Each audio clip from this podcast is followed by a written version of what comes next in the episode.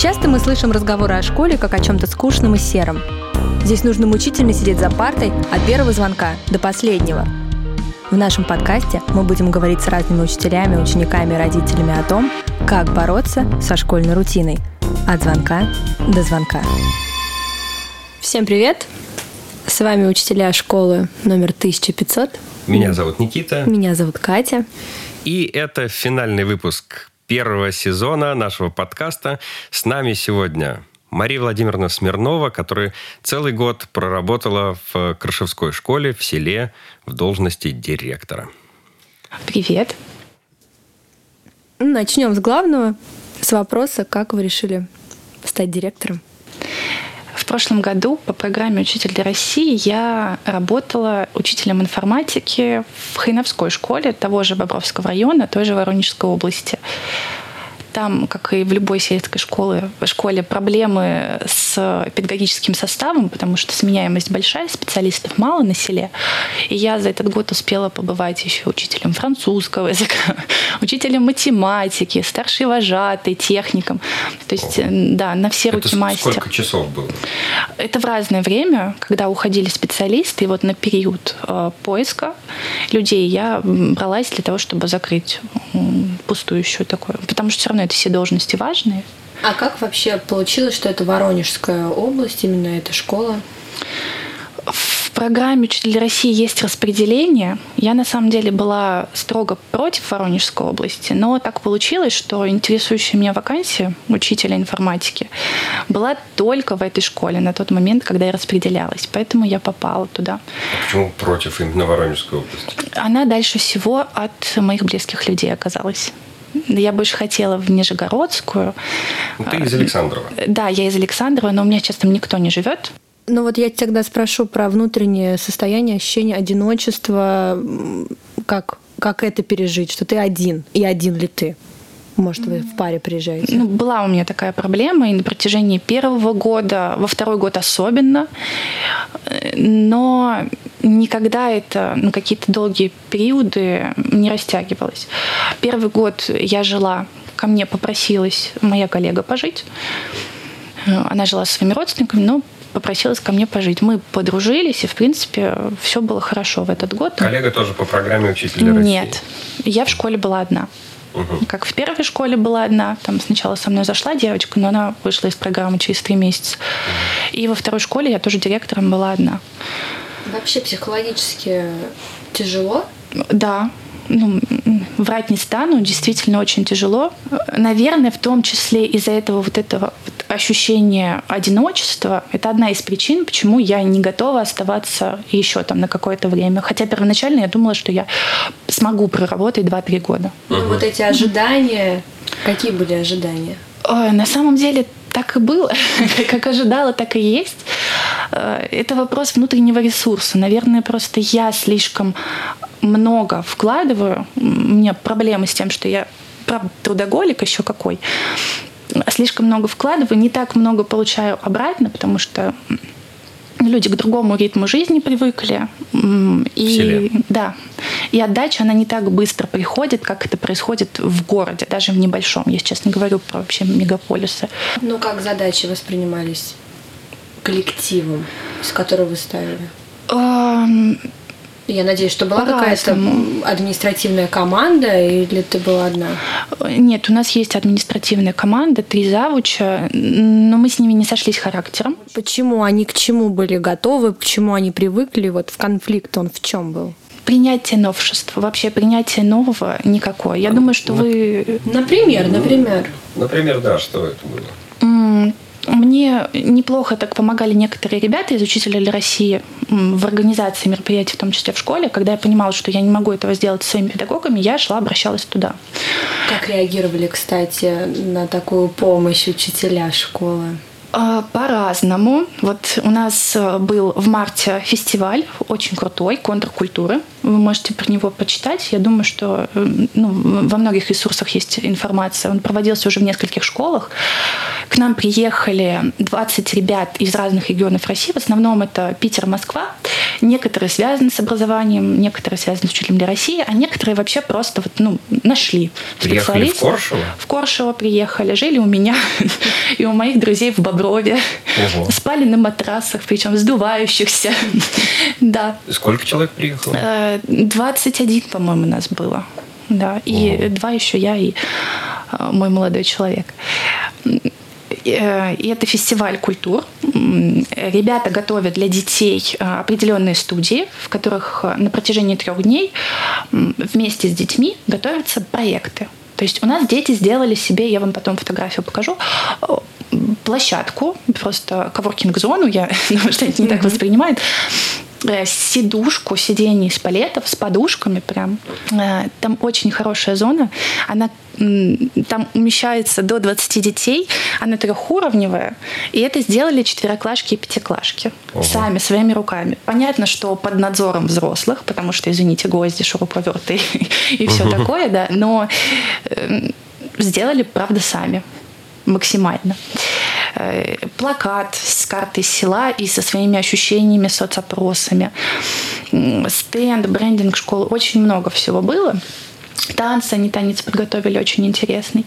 И закончилось все это мероприятие фестивалем контркультуры, куда пригласили учителей э, и администрацию, потому что мы не могли пригласить родителей из-за коронавируса, за ситуации. Mm. И, как ни странно, общественность это восприняла родители, которым дети рассказали, администрация села, администрация района восприняли позитивно, а учителям некоторые части совсем не понравилось, то есть э, разного рода были высказаны претензии, которые, некоторые из которых я до сих пор не до конца понимаю. Зависть? К а, успеху? Я не знаю. А какие я претензии? думаю, что... Ну, какие претензии могут быть к такого рода а Зачем движу? вообще это было делать? Главная претензия, зачем вообще это было делать? Просто они бы дома посидели на этих выходных. В чем вообще? Зачем было вот это делать? Ну, Школу ну, зачем переделать? Там же такой же вопрос, как зачем проводить экскурсии, зачем делать концерты на Зачем, марта. зачем читать книги? Именно так я и парировала сию претензию.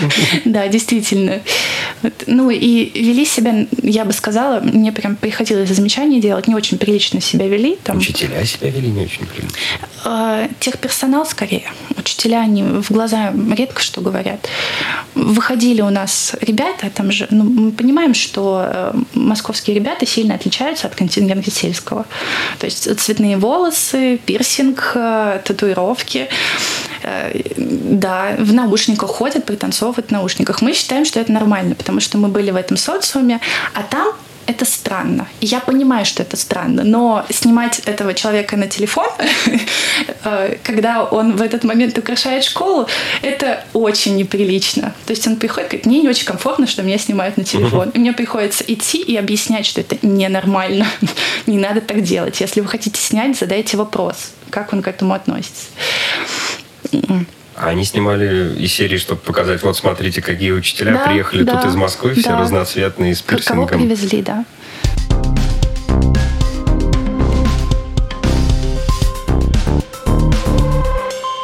Большая разница между детьми московскими и детьми каршевскими? Да я бы сказала, что большая разница между детьми даже вот э, той маленькой школы, в которой я в этом году работала, и той школы, в которой я работала год назад. В той школе 700 человек детей, в этой 175. В селе Хреновое. В селе Хреновое, да, там первая школа, очень uh хорошая, она в рейтинге ходит в топ. Здесь как будто бы они находятся в каком-то информационном вакууме, несмотря на то, что есть интернет и доступ к нему. Но э, все равно как будто бы они э, используют одни и те же ресурсы, и им неоткуда брать информацию для расширения собственного кругозора. Угу. Какие интересы у среднестатистического ребенка школы? Современные блогеры, домашнее хозяйство, потому что всех с детства приучают. То есть шестиклассник может э, не прийти на учебу, потому что синокос. Ребенок может не прийти, потому что кому-то нужно сидеть с младшим братом или сестрой, родители на работе, их не отпускают то есть вот на самом деле в моем детстве тоже были такие истории, но это всегда э, как-то на корню э, старались убрать, но, к сожалению, э, я понимаю, что ну, ничего нельзя сделать сейчас, вот пока в семьях такое у них большое количество детей, правда, очень много многодетных семей и огромный объем работы, потому что жить нужно на что-то. Как успеваемость у детей? Средняя но я это сильно связываю с уровнем преподавания. Ну, ты ходила на уроки к учителям, смотрела? Да, я ходила на уроки ко всем учителям, кроме одного педагога. По личным причинам я не хотела этого видеть. Что да. можешь выделить? Э, там, как строится урок, э, какую методику используют? Вот где проседает? От учителя, от учителя зависит сильно. У них очень мало деятельностей, угу. вообще с этим большие проблемы. А мы знаем, что сейчас, ну, так как вы тоже в школе работаете, э, детям сложно сосредоточиться. И когда одна деятельность идет на протяжении всего урока, особенно если это пятый, шестой класс, ну все, ну, ну пока. Ну, да. То есть они первые 10 минут, может быть, что-то запомнили, а потом все. Пыталась как-то намекнуть, дать обратную связь по поводу того, как можно было бы вести уроки? Может? Да, я пыталась, но чего вы хотите? Мне 24 года, я молодой учитель, чего меня слушать-то? То есть это, в общем-то, для да. них показатель был, если бы тебе было, ну, я не знаю, да. 58. Я приглашала на свои уроки, они ходили, ну, давали положительные отзывы. Кстати, вот я вам вру. Э, учителя начальной школы, э, после того, как я обратную связь дала, они какие-то вещи начали привносить в свои да, уроки. Ну, тут вообще, в принципе, очень повезло с начальной школой. Она очень сильная, угу. получается. Ребята выходят из начальной школы с минимумом троек, ну, объективно. Это не потому, что им рисуют четверки, пятерки, а потому, что у них, правда, знания на уровне. Они ВПР хорошо сдают. А, а потом вот начинается вот этот перекос, потому что переходный возраст, потому что ну, нужно понимать, как работать с такой психологией, потому что надо заинтересовать. Это не работает так, как это работало 20-30 лет назад, когда сказал «делай», и ребенок делает. Сейчас такого нет. А какие-то планерки, методические объединения, собрания с учителями были, чтобы обсудить проблемы, которые есть? Эм, я старалась на педсоветах устраивать тематические педсоветы. Э, рефлексия, обратная связь, э, по рабочим листам устраивала э, для них выступления. Материалы забирали. Я надеюсь, что хотя бы частично использовали, но обратной связи мне никто не давал. Угу. Я не готова была наседать с этим. Вот поэтому, ну, как есть, так есть. Маш, давай выделим проблемы школы. Школы или школ? Школы, вот которой ты работал, на примере сельской школы? Каршевской mm. школы. А,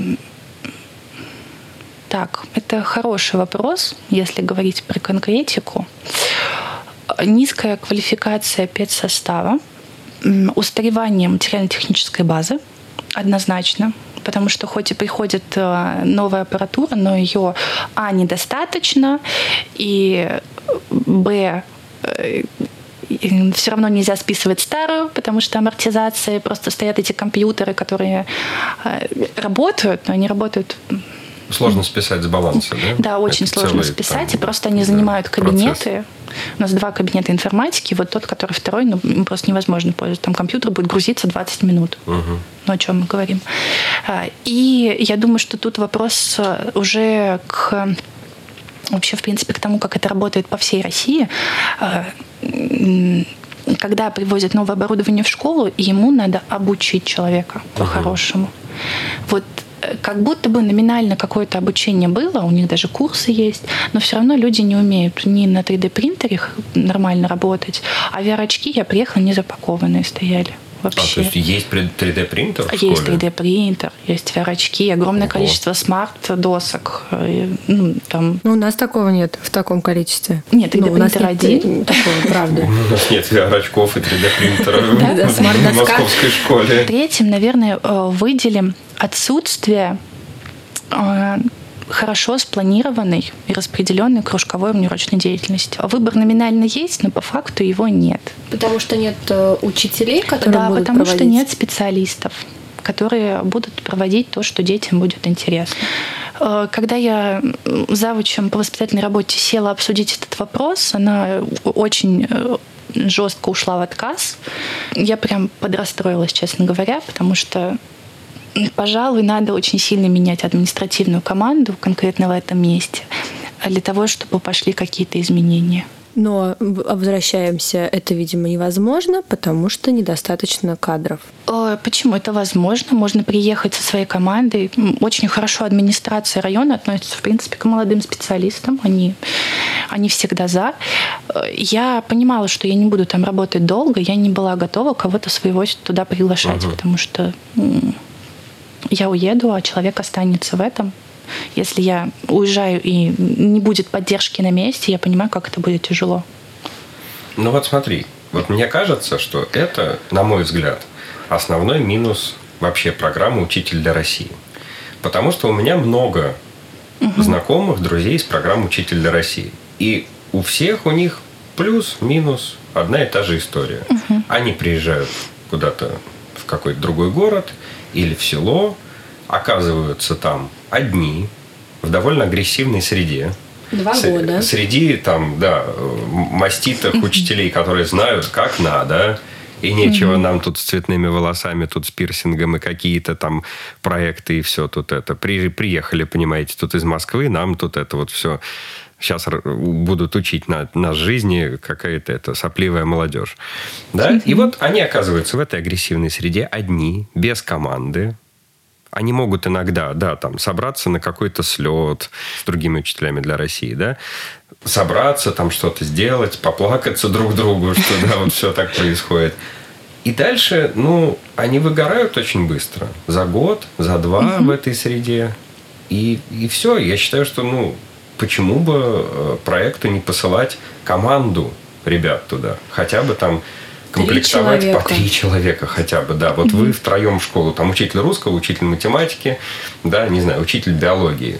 Давайте, все, куда-нибудь, в какую-нибудь. Нижегородскую область там, да, и вот тебя бы тоже укомплектовать бы двумя молодыми завучами, и пошло бы дело уже, нет разве? Я не скажу вам, что тут история исключительно про тех людей, которые попадают одни в школу. У меня есть прекрасный э, пример команды, там семь, по-моему, учителей в одной школе, и им также плохо. Просто потому, что это другая среда. Угу. Потому что не готовы, потому что не привыкли.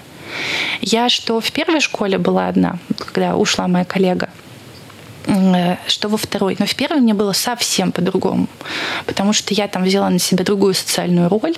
Я там играла «помогите, пожалуйста», «объясните, пожалуйста», «я котик», «я добрая, приятная», самый это, лучший это человек на свете. Да. А здесь я не могу маску котика надеть, и поэтому мне было тяжело, потому что всегда надо быть железной леди, всегда строгое лицо, э, ни с кем на «ты» просто в, в радиусе 30 километров не поговоришь.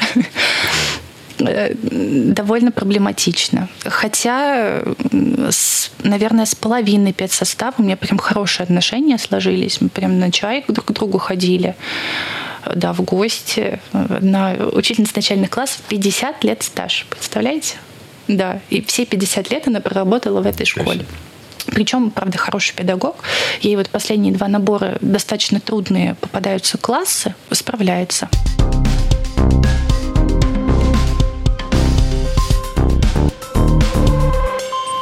Если говорить об уровне подготовки учителя для России, это полтора месяца обучения летом перед программой, и потом еще в течение двух лет ежемесячные угу. встречи, где вы по два дня также с утра до ночи учитесь.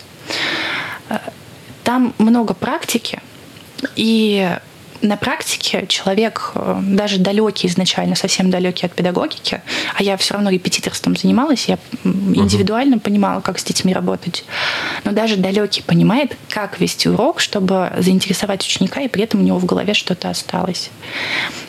Возможно, потому что изначально затачивают на вот новое поколение, на зумеров, на угу. тех, э, кому кто не просто живет авторитетами, вот учитель, и я должен его уважать и делать все, что он хочет, а кому важно, чтобы учитель был наставником и заинтересовал. Вот я про таких детей говорю. Угу. А там, когда в педвузе учили по-другому, и курсы повышения квалификации ну, не очень качественные, на мой взгляд, угу. в большинстве своем. Да и педвузы у нас. Это вообще отдельная история. Я не уверена, что стоит поднимать этот вопрос. Да, а что тут поднимать? Ну, все плохо. Я безумно хотела стать педагогом, мне кажется, вот с самого начала. У меня мама учитель русской литературы была. И я постыдилась поступить в педвуз из-за того, какие там проходные баллы и какие отзывы от, э, о педвузе. Я, нет, я, наверное, сначала получу нормальное образование, а потом угу. где-нибудь переподготовлюсь, сама найду что-нибудь. Ну, это правда. Правда, с этим у нас проблемы в стране большие. Ну, учителя для России хорошо готовят, ты да. считаешь? Я считаю, что готовят хорошо, но зависит от человека. Кто хочет, тот возьмет и будет угу. применять на практике. Кто не хочет, ну, нельзя научить человека, если он не хочет учиться. Но а, разочарования у тебя в этом проекте нет? Вот смотри, всем тяжело. Угу. Тем семерым тяжело. Тебе тяжело. Ну, вот моим знакомым. Угу. Когда легко да. будет? Ну. А вам легко учителями работать? Всегда тяжело. Ну, не знаю, нет. Я не чувствую просто э, того давления, которое может меня раздавить совсем и заставить угу. меня из школы уйти. Тут еще вопрос про то, каких людей подбирают. Ну, подбирают же всех с синдромами отличников, потому что они будут лучше работать. Гиперответственных, суперэмпатичных, потому что проще будет детей понимать. И тут еще контингент такой достаточно чувствительный. Ну, правда, там все как на подбор идут.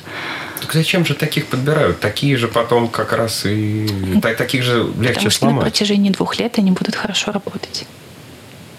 Ну, так получается, это одноразовые... Ну да, а дальше-то зачем они нужны? Какие у тебя были задачи, как у директора? Разобрать бардак во всем. От бумаг и голов до подсобок. Много было бардака? Боже. Подвал заваленный просто вещи. Там огромное подвальное помещение. Там огромные рекреации, заваленные всем вообще, вплоть до того, что там была могильная плита. Чья? А, я не буду называть имя, вдруг родственники услышат. Кажется, что это была тайна. И в одном помещении, в этом подвальном, там была такая, знаете, как в Гарри Поттере, в «Дарах смерти», по-моему, во вторых или в первых, э, такая вот гора из парт и стульев. Просто, видимо, их туда вот так вот скидывали Вручай друг на друга. Да, как в «Вручай комнате». Вот. И я помню, я когда первый раз зашла, я понимаю, о, здравствуйте, 30 тысяч штрафа на должностное лицо, привет, я же такая богатая. Ну вот ты когда зашла в подвал и увидела гору парт, ты подумала, о, 30 тысяч штраф на должностное лицо. Значит, ты это держишь в голове, да, вот эту всю документацию, свои обязанности? Да, да? конечно, а как же без этого? Э, это здорово помогает держать э, из себя в рамках и планировать. Угу. Я старалась не лезть в чужие зоны ответственности. Ну, есть у меня, например, там завуч по учебной работе, есть завуч по воспитательной работе.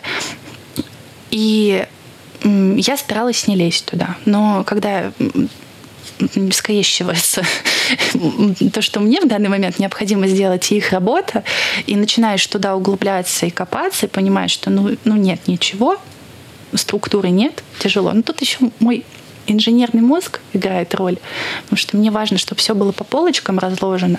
Там все гуманитарии, творческий беспорядок и все такое. Тут важно понимать, я, может быть, хаю-хаю, все с негативной стороны, э, но я же воспринимаю этих людей как директор, и у меня есть определенные требования, как по успеваемости, так и по сдаче отчетов, хотя у нас отчетов там раз-два я обчелся, господи, журнал в конце года классным руководителем распечатать.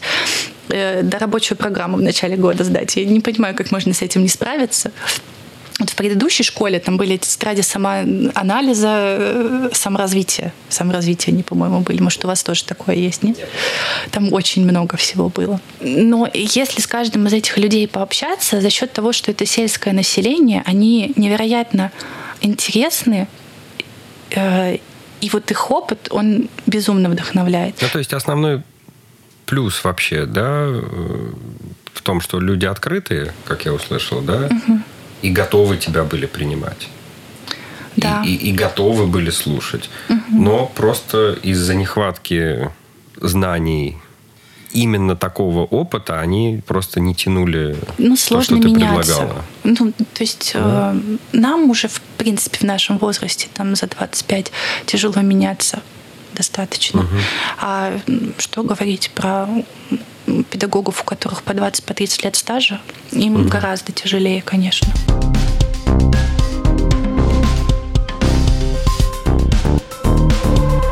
Ты можешь назвать три главных качества, которыми должен обладать на твой взгляд, директор? А, умение планировать, стрессовая устойчивость а, и коммуникабельность. Ты да.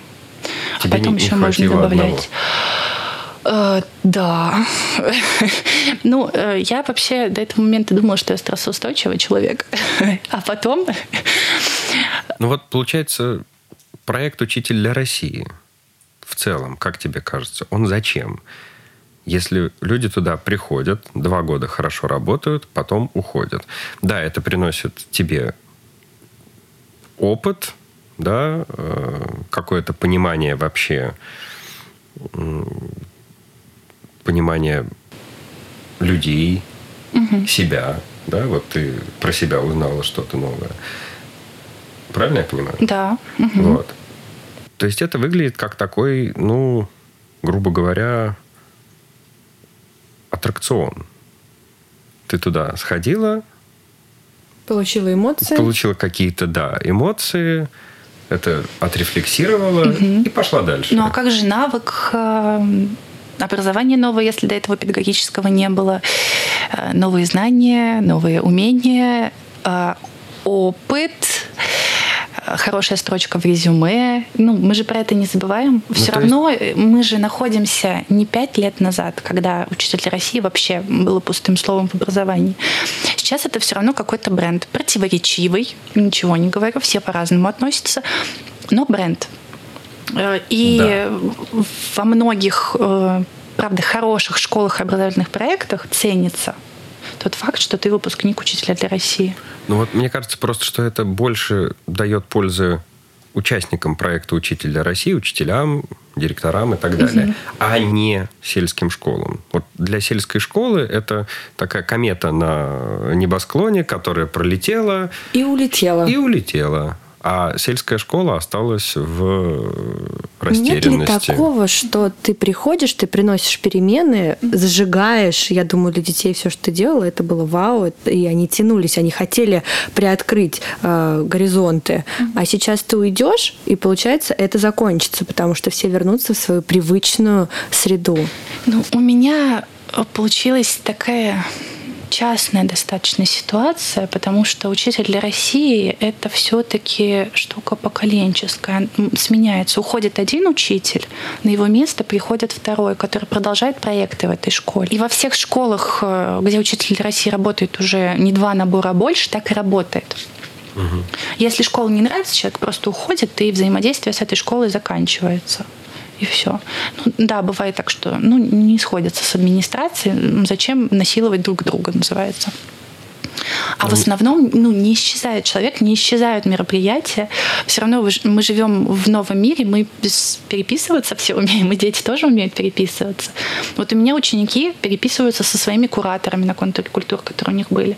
Люди живут в Питере, они с ними переписываются. С теми, кто в Воронеже, они даже в гости приезжают. Ну, мы живем не 40 лет назад, когда все, все закрыты, э, съездили вместе э, на отдых, а потом не видитесь всю жизнь, только письма иногда друг другу шлете. То есть эта история не обрубается, дальше связь продолжается? Ни в коем случае. Да даже я общаюсь с некоторыми своими учениками из Хайнового, они мне пишут, я им с уроками помогаю, там, где О. нужно, да, где они не понимают, я им помогаю. Хочется поблагодарить э, за разговор. Он очень важный. И я надеюсь, что мы еще пообщаемся в новой твоей должности. И надеюсь, ты не уйдешь из образования, потому что заряд, которые исходят, и инициативы, и желание что-то поменять, с этим работать. Хочется это э, еще увидеть и услышать. Спасибо, это очень приятно звучит. Я так понимаю, у тебя не было прощального слова да, я думаю, что я его, возможно, проведу, а возможно, не проведу. Буду смотреть по ресурсу. Что бы ты им сказала? Чтобы они не воспринимали это как то, что я их бросила, потому что прям мне напрямую задали вопрос, вы нас бросаете? Вот, а воспринимали это как э, новый этап моей жизни и пожаловались, э, по, порадовались за меня.